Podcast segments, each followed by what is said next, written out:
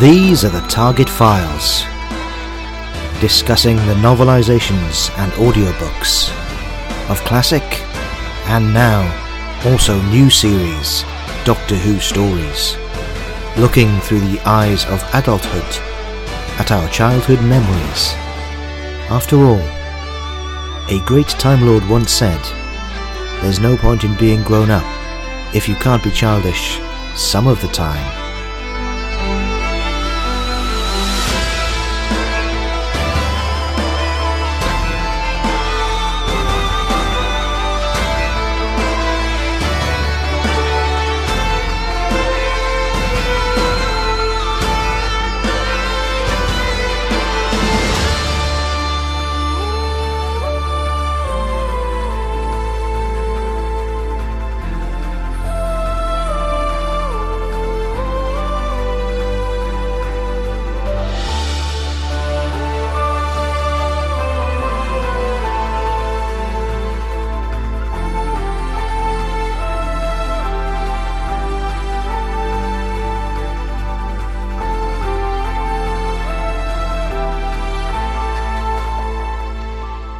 And welcome to episode 98 of the Doctor Who Target Files podcast. And this week we're doing The Twin Dilemma by Eric Saward.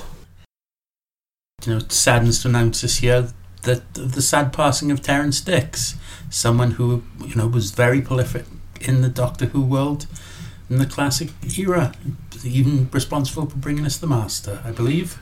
Yes, and a writer of over 50 Target novelizations, some of the scripts that he provided himself as script editor, and later on in the series, and adapting the scripts of other writers into book form. So much has been said already about Terrance. I put a little Facebook picture up saying he was the king of Target novelizations. It was even said that the Doctor Who magazine considered him to be the most prolific Doctor Who writer ever. I'd go along with that, and you know, I listened to a really good podcast, Trial of a Time Lord, last night, and they did their own tribute, and they made the case that he's got a big part to play in modern Who, and that he sort of took over and rescued the last season of Patrick Troughton, and then helped them through into colour with the John Pertwee era and the whole Unit family, and that sort of set the template for Earth-based adventures we have nowadays. Can I just tell a story about Terrance? Yes, a few years ago? Because you met him quite a few times, didn't you? Only once, Aberystwyth, with a host of a podcast I used to be on 4 years ago. And my colleague there, my co-presenter Greg, was very excited to meet Terrance, as he'd been the first writer that he could remember when he was a young man. He was struggling to learn to read, and he actually got to tell Terrance that he learned to read the first Target book he found in the library in Wales, just by pointing at each word with his finger and sort of spelling them out phonetically. And you could see Terrance was really choked up by that. Much sadly missed. Thank you so much, Terrance. We've done a lot of your books already, and we've got many more, thankfully, to cover in the future. Mike, The Twin Dilemma. A story that's considered by many to be the worst Doctor Who story of all time. The target novel of this. We decided on the last show to pick another Eric Saward novel, back from when the series was still on. Well, because I hated it so much. Yeah, and I wasn't too much of a fan either, really, and just to see if his writing style was perhaps more suited for something back in the 80s, and as a teaser for my thoughts, I think it probably was, to be honest. I did enjoy this one a lot more than the Resurrection of the Daleks. It was. For me, personally, there was too, as I said last time, there was too big a gap between it's been originally written and then it been rewritten. This one was, I'm assuming it would have been started the same year and then published in 85, wasn't it? Yeah. So with having been fresh in his memory, this book was really good. It had, as I said to you earlier before we started recording, it had smatterings of Douglas Adams. The drink that they keep talking sounds like something that would have been served at the restaurant at the end of the universe. And the description of the assassin team sounded like the Vogon fleet. For me, I think Eric Saward at this time, he's got a very good descriptive use of language, and it's got elements of Terrance Dicks we've just talked about, and it's also got elements of Robert Holmes, who unfortunately, due to illness, only ever did the two Doctors novelisation, but he's known as one of the very top classic series writers from a story such as Talons of Weng Chiang, and I think Saward has managed to sort of mix and match the best of those, certainly as the book was written within this era. Going back to the televised version of this, this was so badly received then, it's still not held in high regard now. Was it up until 2009?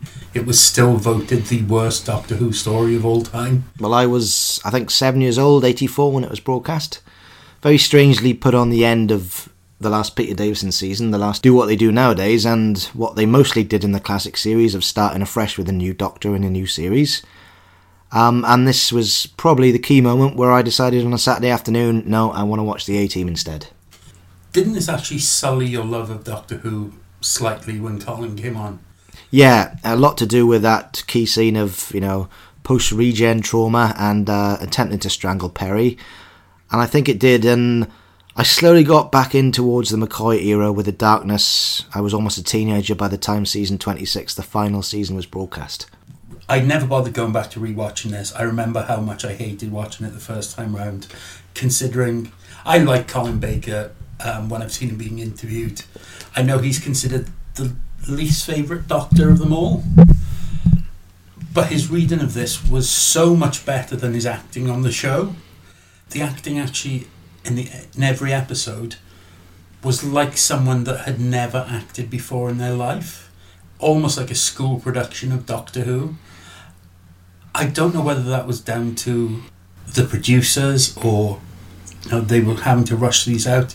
I know that Luke Grade's nephew, I can never remember his name, Michael Grade, hated Doctor Who and wanted it off the screen by this point, so whether they were cutting their funding or whatever it was, but it was so badly done.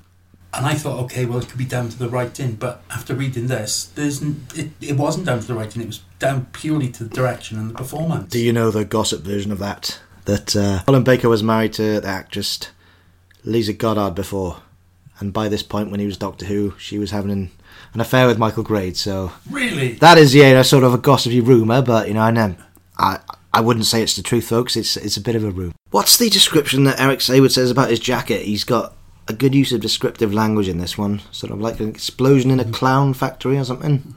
I've lost my train of thought now. Right, train of thought coming back. Choo-choo-choo-choo-choo-choo-choo. Yeah, the description of it, the way that he interacts with Peri, is very engaging, very entertaining. As I said earlier, there is a lot of smattering of Douglas Adams about this. And in fact, if you just read me snippets of this book, I'd go, this is a Douglas Adams story. Actually, I was more interested in the language of this book than the actual story itself. Yeah, talking about, if I can just stay on that scene as well, it's over in a flash in the TV version, isn't it? Yeah. But he really delves into Peri's thought processes, like the fingers are on her throat, and it really takes you in immersively, doesn't it?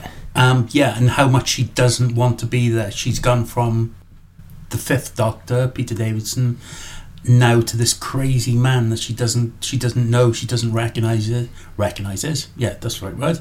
And she just doesn't want to be there, saying, just drop me off in Brooklyn, and I'll just get a train home. Yeah. Which is very subtly done, whereas in the episodes it was just a train wreck. Everything about those episodes, from they're often taking the mick out of due to having lisps, Wombulus and Wemus. Yeah, they're really annoying children, and Saward actually manages to make them possibly even more annoying in the book at the beginning. It's got this very strange setting of being in an Edwardian house somewhere. And they're very patronising to the father. And Romulus and Remus are two names taken from Greek tragedy, if I remember rightly. Didn't they build Rome? Yeah, something like that. Yeah. I'm not sure. So the man's got, great knowledge of... He's not just writing for the sake of writing. He has got, very good knowledge of history and everything like that. I mean, one of the things that makes me laugh is very at the beginning where they're talking about wanting to kill your children. Well, you should just kill your children. Yeah, they say it's sort of a interesting look at it, isn't it? When he's talking to a psychiatrist, something we don't see in the TV version, saying that he wants to experience infanticide. Yeah, and they've got the I think the description is the psychiatrist just sort of lays back, rolls up a cigarette and says, yeah, everybody has that fantasy. Yeah. Do they? I'd never want to kill my son. Sometimes I wish I could lock him in a cupboard. Moves at a decent pace, the novelisation. I think much better because of the intricacies of everything he explains within the plot. It moves at a lot better pace than the TV version. I listened to this in two sittings. It was that good, and the only reason why it was in two and not in one sitting was because I had to do something else. Yeah. That's the only reason why I had to sort of cut it off. Do you think Colin goes a bit over the top with Peri's accent at times? I think any time you have a male actor trying to do a female voice, and especially a female voice in another accent, it never comes off great. But it was what it was. It didn't slow the story down. It didn't make me go, oh, please shut up. I thought the use of music throughout the audiobook was very good. Yeah. That helped draw you in as well. What about you? Yeah, for definite. I think Colin gives a very sort of bold performance. You can say he builds up the tension nicely. He really sort of gets into it further as it goes along, if you know what I mean. I do. One thing I always like when we listen to these audiobooks is I like when they bring back original cast members to do the reading, whether it be the Doctor or the Assistant or even the Daleks or anything like that. It seems to bring more to it than when they get someone from completely outside of the Doctor Who universe. Other characters within the I can't speak either. Yeah. Other characters within the book. Azrael, sort of white-haired old man. Looking like Father Christmas. Yeah, and we get him in this sort of what would be seen as a bit of a dodgy scene now in the 80s period of the BBC, a white-haired man talking to two teenage boys. Yeah, anything from the BBC in the 80s is touch and go these days. There again, anything from TV from the 80s seems to be touch and go. But I think it's Maurice Denham, who is a bit of a classical BBC RSC-trained actor. In the 80s, he's probably one of the better things about the whole pretty rancid TV version. But we also have as well, most recently seen playing Captain Manorin in the remade Dad's Army episodes, Kevin McNally. Dad's Army? Who's Dad's Army? Ken. Yeah, Ken Dad's Army. Kevin McNally, looking a lot younger, obviously 34 years ago. What did you think of that character, Hugo? Hugo was an entertaining character. Most of the people in this episode were entertaining. This book were entertaining. Whether would I read it again? Probably not. So what did you make of Mestor, the villain of the piece? I didn't really pay that much attention to Mestor. I was just enjoying the book for what it was. Yeah, he gives a very good description of him dying at the end, and he says he crumples like cardboard. I don't know about you, but I find with a lot of these books that we review, sometimes I'm listening to it because I'm really engaged by the story, and other times I'm just listening to the language of the story and the way that it's written. And this time, it was the latter. I was just enjoying listening to Colin read these words. Yeah, like you say, I mean, the words really sort of fly off the page with Colin's performance as well. So I will say overall what I said a little bit earlier on. Eric Saward has taken some of the best parts, styles of the best Terrance Dicks, a little bit of Ian Marter with the viscerality as well, and Robert Holmes, and produced a pretty memorable one. I did enjoy this a lot more than I expected to. Yeah, me too. And I would also, I know I've said it before, a splash of Douglas Adams as well. For definite. So, scores-wise, mate? Scores out of 10. This score's not based upon the writing or anything like this, but overall I would give it, say, a solid 7.5. Yeah. Because it's nothing it's not a story I would go and revisit. Yeah. But it was also something, it was a good solid story, so for me it's a good 7.5, maybe even an 8. Yeah, I mean, if I sort of compartmentalise it into the different versions, TV version is awful, 2 or 3 out of 10. I might even, not even go that high, I might even give the TV version a 1. Yeah. It's not even bothering opening the DVD case for. And I think the novelisation and the audiobook, probably 7.5, maybe going up to an 8. Yeah, so pretty pretty much the same then. Yeah, heck of a difference there. And so what do you feel the difference was between this, Eric Saward coming back 30 years later and writing what he did with Resurrection, released the other month? With this, I would say it would have been fresh in his mind when he wrote it. He may even still had the notes of when he wrote the actual telescript. Whereas with Resurrection, it was 30-odd years later. The likelihood is he had no notes for it. He just watched the episodes and going, okay, I'll just write down what I see. So I think it does make a big difference to, the time frame in which they actually got the books out. It's one of those occasions when you see something as of its time and it's even better for it. You know, and you have the TV version, which is awful, sorry to keep saying, but this really elevates it. I would recommend the audiobook. I definitely will. I would recommend the audiobook over... If any of our listeners have never seen it, read the book or listen to the audiobook. Don't go and watch the episodes first, because it will really put you off. I mean, it's one of those things...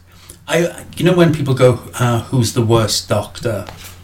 I always feel that's kind of bad, because all of the doctors have got the good and positive, good points and bad points, not good and positive, those on the opposites. And Colin had some really good points. I would have liked to have seen his, you know, the original idea of how the doctor would have looked, was much more like Christopher Eccleston. Yeah. I think that would have made for a much more interesting doctor. Do you think he sort of elevated, shall we say, or made the performance more bombastic, partly due to that outfit? From looking ridiculous? Yeah, do you think it would have had less of an effect with the black jacket that he wanted? Yeah, I think it would have also pushed the doctors in a different direction. I mean, yeah. You know, John Pertwee was very flamboyant in the way he dressed. Yeah. Tom was very eccentric. Peter Davison was very classically British. Mm-hmm. And it almost seems like they'd run out of ideas when Colin had come along and going, oh, we'll just make him look a little bit silly like Tom, and that will work. And well, no, actually, maybe you should have tried something different. It's one of the reasons why I like the fact that Jodie's now the Doctor. I know that's not popular, but hey. I think this was definitely the stage at which John Nathan Turner had first stayed on for too long. It happened again with McCoy. You know, there was too much elements of sort of stunt casting. You'd have sort of famous names coming in. It was almost panto style to Doctor Who, because we know that JNT used to do pantos as well with stars from Doctor Who, you know, outside his TV work. As you said, he'd stayed well past his sell-by date. I like now. What do you feel now about the showrunners? Do you think they stay on just the right amount, or does sometimes they go on too long?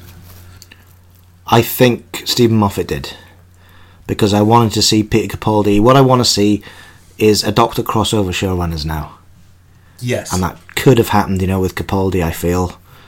Perhaps it wouldn't have been Chibnall, perhaps it would have been somebody else. I just would like to have seen how they write the character differently, but it seems to be a template now that new showrunner will mean new Doctor.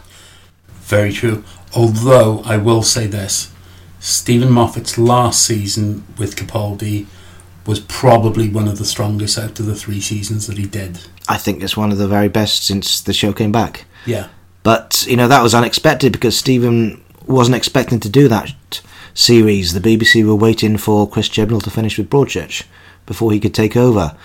It's amazing to see he gave us that quality of Series 10 without necessarily planning for it in the first place. Do you think RTD stayed the right amount of time? I could have given or taken the last year of specials, because they were all pretty poor, apart from The Waters of Mars. See, no, I didn't like that. No? No, there were elements of it that I enjoyed. Yeah. But overall, it was like, it's never been one that I've gone back and revisited. No? No.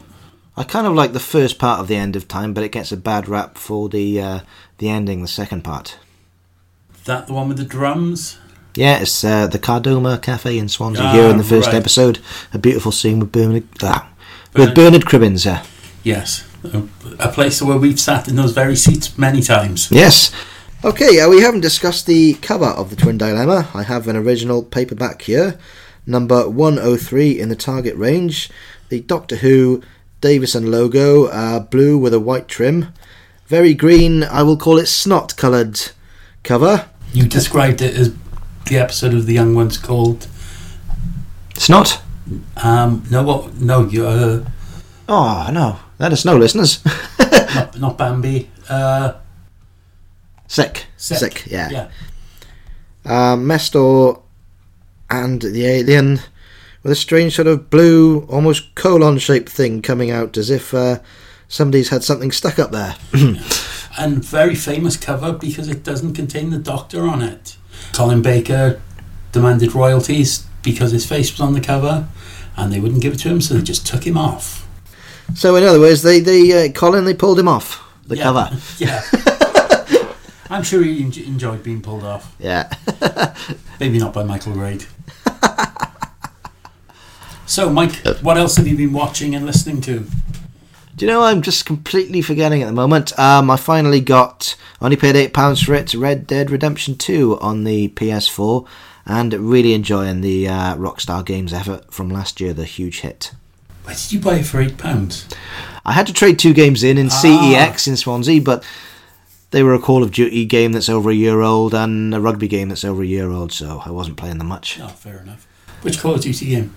Can't remember. World War II? Yes, yeah. Ah, fair enough. Can't remember, and it just happens to be in the most famous battle in history, but... Yeah, fair enough. So you've just been busy playing that. How are you enjoying it? Really enjoying it, yeah. Probably finding it better than the first one, which I absolutely loved back in 2011-12, whenever it was released. So basically, we're both playing a game that was big last year. Yeah, I'm currently still playing Spider-Man. Oh, okay. And you're playing Red Dead Redemption 2. Yeah, we live in the past, folks, but that's how we like it. Yep, and we're both in our 40s, so what do you expect? Exactly. What have you been watching? Anything exciting? That was my share, folks. No, I haven't been watching that much, to be honest. Finished Parks and Rec on 7 seasons on Amazon Prime, so started with Community. Not as good as Parks and Rec. I know the show is over 10 years old now. I'm just about ambling through the first season. I'm not rushing to watch it. It's not one where I get to the end of one episode and I have to watch the next one. I only watched Community within the last year, and I've completely different for me. I watched one episode and then just carried on watching like episode after episode. I really binged it. It's mainly because I love Chevy Chase. Not seen him in much recently apart from an appalling appearance in London at the start of last year. Ah yes, I remember that. For me, apart from rewatching Jeremy Brett as Sherlock Holmes on YouTube, the only thing I've been doing is going on Twitter and looking at really weird people and some of their tweets. Oh, here he goes. What can I say? I found a tweet by someone yesterday asking about how far he should put his hand up his bottom. Sorry. I was drinking tea at the time, and it actually I made tea come out of my nose when I read that. Did it come onto your timeline? No. Was it linked to somebody else? No, just randomly going like searching for things. And it just came up, and I just thought... Is it Doctor Who related? Podcast related? That would be an interesting podcast. What a strange world we live in. Yeah.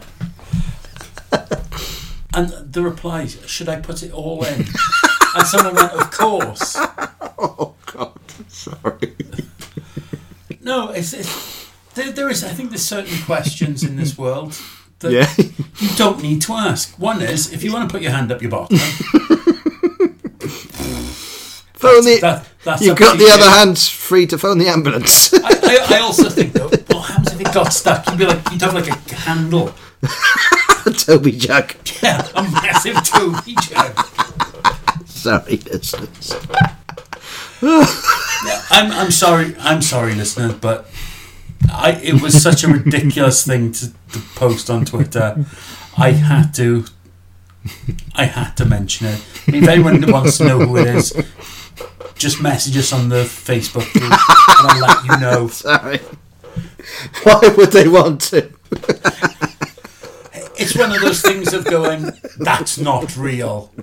That's not real. Yes. snow, yes. I mean, Billy Connolly said there's nothing funnier than real life. And after your reaction to that, it proves him right. Sorry. Oh, my word. What have you been watching TV-wise? TV-wise, I started last night watching... It's broken you, isn't it? It really has broken you. Sorry. Is it the Toby Jug thing? Yes. Sorry. On Netflix, I started the Jack and Michael Whitehall series. Two people, I know a lot of people don't like Jack Whitehall. You are trying really hard not to laugh, aren't you? I'm getting to the Muttley laugh stage, yeah. You know, where's he? Or what's his name? Captain Chaos in Cannonball Run. Yeah, I know a lot of people don't like Jack Whitehall. I find him quite entertaining. Not as entertaining as his father, though. So that was very good. It was like an idiot abroad. It's just them travelling around on a gap year.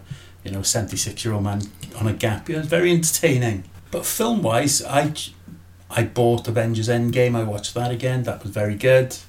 Funny enough, though, going back to watching it, as a film, it's not amazing, but as wrapping up 11 years of the Marvel Universe is really good. What, wrapping up the Toby Judge? Wrapping up terrible. I don't know what I'm saying.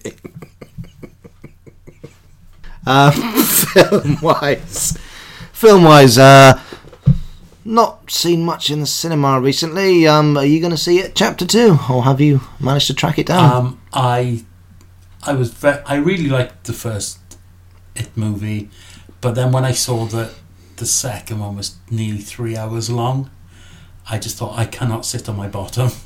Oh, no, sorry. For nearly 3.5 hours. You've got to leave all of this in. I know. All I can say is, if the person whose Twitter feed I read this on, imagine if he was one of our listeners. Oh, God, yeah. Would he be like, yes, it was me! It was me! With one hand, obviously. Yeah. The other hand, he can't move. Oh, God. Although I did see something on Facebook earlier which said, now that Marvel and Sony are no longer working together with Spider-Man film studio, would you rather do a Spider-Man movie? Turns out 84% of the people said Brazzers. Oh God. Anything you're looking forward to? I'm looking forward to Terminator Dark Fate next month. I'm hoping that bring the franchise back on track after, 3 really bad movies? They've been awful, haven't they? Yeah. I'm a fan of Terminator 3. There's nothing redeeming. The only bit of that film that I found entertaining was the very end, not where it said credits, where you see all the bombs going off. I like that. I thought that visually looked very good. Don't think I can recall to my memory a single frame of that film. Yeah. I've seen it maybe once. You can't even remember the Elton John glasses bit? No. Good, don't remember that. I didn't like Salvation. The only entertaining bit about Salvation was the rant by Christian Bale off camera, or what he thought was off camera or off sound anyway. But the Sarah Connor Chronicles TV show was very good. Oh, that was excellent. I mean, if they carried it on from that, this is amazing. Lena Headey, of course, before Game of Thrones. Yes, and before her co-star in Game of Thrones ruined it. Emilia Clarke in Genesis. Oh, of course, yeah. Oh, I actually watched her in a film about the 90s called Spike Island, and she was quite good in that. Who, Emilia Clarke? Yeah. She was playing like a teenager, but she was like obviously 24 at the time. No. It's set on the Spike Island gig, about the time we were in school. And it's like local, yeah, it's like local kids to witness wherever it was in Cheshire who break into the gig. And it's a really good film, actually. It captures the 90s well. I didn't go to that gig. No. I wish I had, actually. Yeah, but it's one of the very few films I've seen. Actually, there's not many films they've made set in the 90s, really, isn't there? As period pieces now as we've gone on. Yeah. It's not... Captain Marvel? Yeah, and that wasn't really that much of a period piece. Plus this one's British, and it's a pretty good watch. Jodie Whittaker has a scene in it as well, one scene, right. Yeah. I think at some point we're going to get this slew of films set in the 90s. If you can think of anything, tweet us, Facebook us. Well, I've said to you many times that I've grown fed up with the stylised look of the 80s. I'm looking forward to Wonder Woman because that looks quite sort of well done from the stills and stuff we've seen. No footage yet. No, which is surprising considering how long that film's been finished for. I know that they were holding off, which was strange considering I think Christmas would have been the ideal time to release that Wonder Woman film. Yeah. All right, actually, no, that's not true. Star Wars is out. No, that's another thing I'm looking forward to. Rise of Skywalker, I wasn't that fussed. But after seeing the D23 footage, yeah, I am pretty excited about that. Yeah, me too. And the Mandalorian trailer, whenever we can damn well see it in the UK, of course. Yeah, not till 2020, legally. But I was discussing this with a friend of ours, Luke Summerfield. Sorry, Luke Summerfield. And we're wondering if sort of somebody like Sky Atlantic will just pay a lot of money for it first up, and then it'll be on Disney Plus anyway. I don't think so. I think Disney... You know, just for the UK, obviously. Yeah. It will be on Disney in the States. I don't think so. I think Disney are going to keep that under wraps until they launch in the UK in early 2020. Which just seems rubbish, doesn't it? Considering what we get everything nowadays at the same time. They must know that people are going to either watch it streamed online or they're going to download it illegally. Or they sort of arrogantly thinking, oh, it's Star Wars, we'll still make a fortune out of it anyway. Yeah, which I think the Star Wars franchise, unless J.J. Abrams really pulls it back, or The Mandalorian... It's going the way of Terminator and the Alien franchise of going, yeah, you're just wringing too much money out of this now.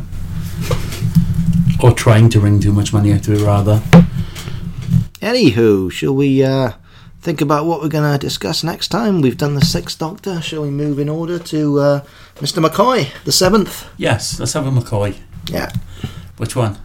Like the beef and onion flavour. Yeah, that's right then. I think Dragonfire is out at some point. That's a pretty interesting one. Yeah, we'll do that one then. It's the debut story for Ace, and she returned in a specially made trailer for the final Classic Season box set, which is out in December. Well, the one that, when you told me about, I was like, I'm not buying that on Blu-ray. It's going to be terrible. And then I saw the trailer for it going, I pre-ordered that then, and I actually messaged you to apologise going, no, I changed my mind. And Colin's final season... Trial of the Time Lord is out in just a few weeks. Blu-ray? Yeah. Oh. Are you going to buy that? I think so. Yeah. It's important to get them early now, though, because they're always being brought out as limited editions. And then hugely going up in price on eBay. I've even seen the Tom Baker first season, Series 12, available for £900. Would you pay £900 for it on Blu-ray? No, but someone probably would. That's the stupid thing. The thing with these limited editions, they always say they're limited, and then about a year's time they bring them out again anyway. Very true. So I'm probably just going to wait. We'll wrap things up for today, and I shall go and cleanse my mind of Toby Juggs. Yes, and remember, there's certain questions you don't need to ask. Bye-bye. Bye-bye. Doctor Who Target Files was hosted by Lee Farncombe and Michael Winks. 13th Doctor theme cover by Borna Matosic. Please do check out YouTube channel BornaMatosic. You can contact Doctor Who Target Files on Twitter at DW Target Files handle or Instagram at Doctor Who The Target, or leave a message on our Facebook page Doctor Who The Target Files. Please do rate and review us on iTunes, and thank you so much for listening.